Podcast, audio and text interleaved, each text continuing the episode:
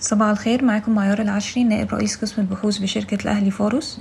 وقع بنك الاستثمار الأوروبي والوكالة الفرنسيه للتنميه اتفاقيات مع الحكومة المصرية للمساعدة في تمويل تحديث خط سكة حديد طنطا المنصورة دمياط. يقدم بنك الاستثمار الأوروبي قرضا بقيمة مئتين وواحد وعشرين مليون يورو، بينما تقدم الوكالة الفرنسية للتنمية خمسة وتسعين مليون يورو. تعمل الحكومة على تأسيس شركة مخصصة لاستقبال استثمارات المصريين العاملين بالخارج.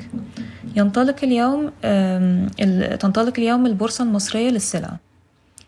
يمكن لإيجال تعيين مستشار مالي مستقل لتحديد قيمتها العادلة قبل الاستحواذ المحتمل من قبل الصندوق السيادي السعودي.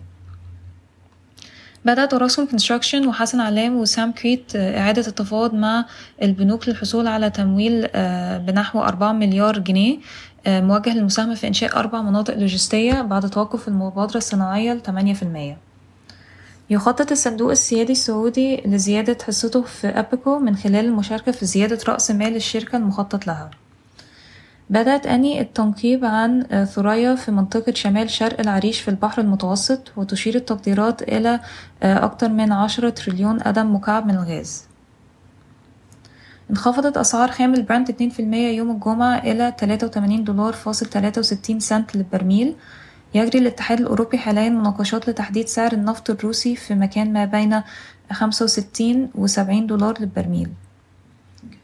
يجري جهاز قطر للاستثمار محادثات مع الحكومة لتطوير وإدارة ميناء سفاجا بموكب عقد مدته خمسة وعشرين عام.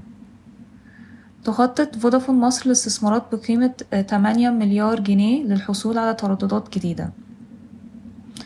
تتطلع شركة العاصمة الإدارية الجديدة إلى جذب المزيد من الشركات العقارية الخليجية للاستثمار في العاصمة الإدارية، وتخطط لبدء بيع قطع الأراضي في المرحلة الثانية من العاصمة الإدارية في النصف الثاني من ألفين وثلاثة وعشرين.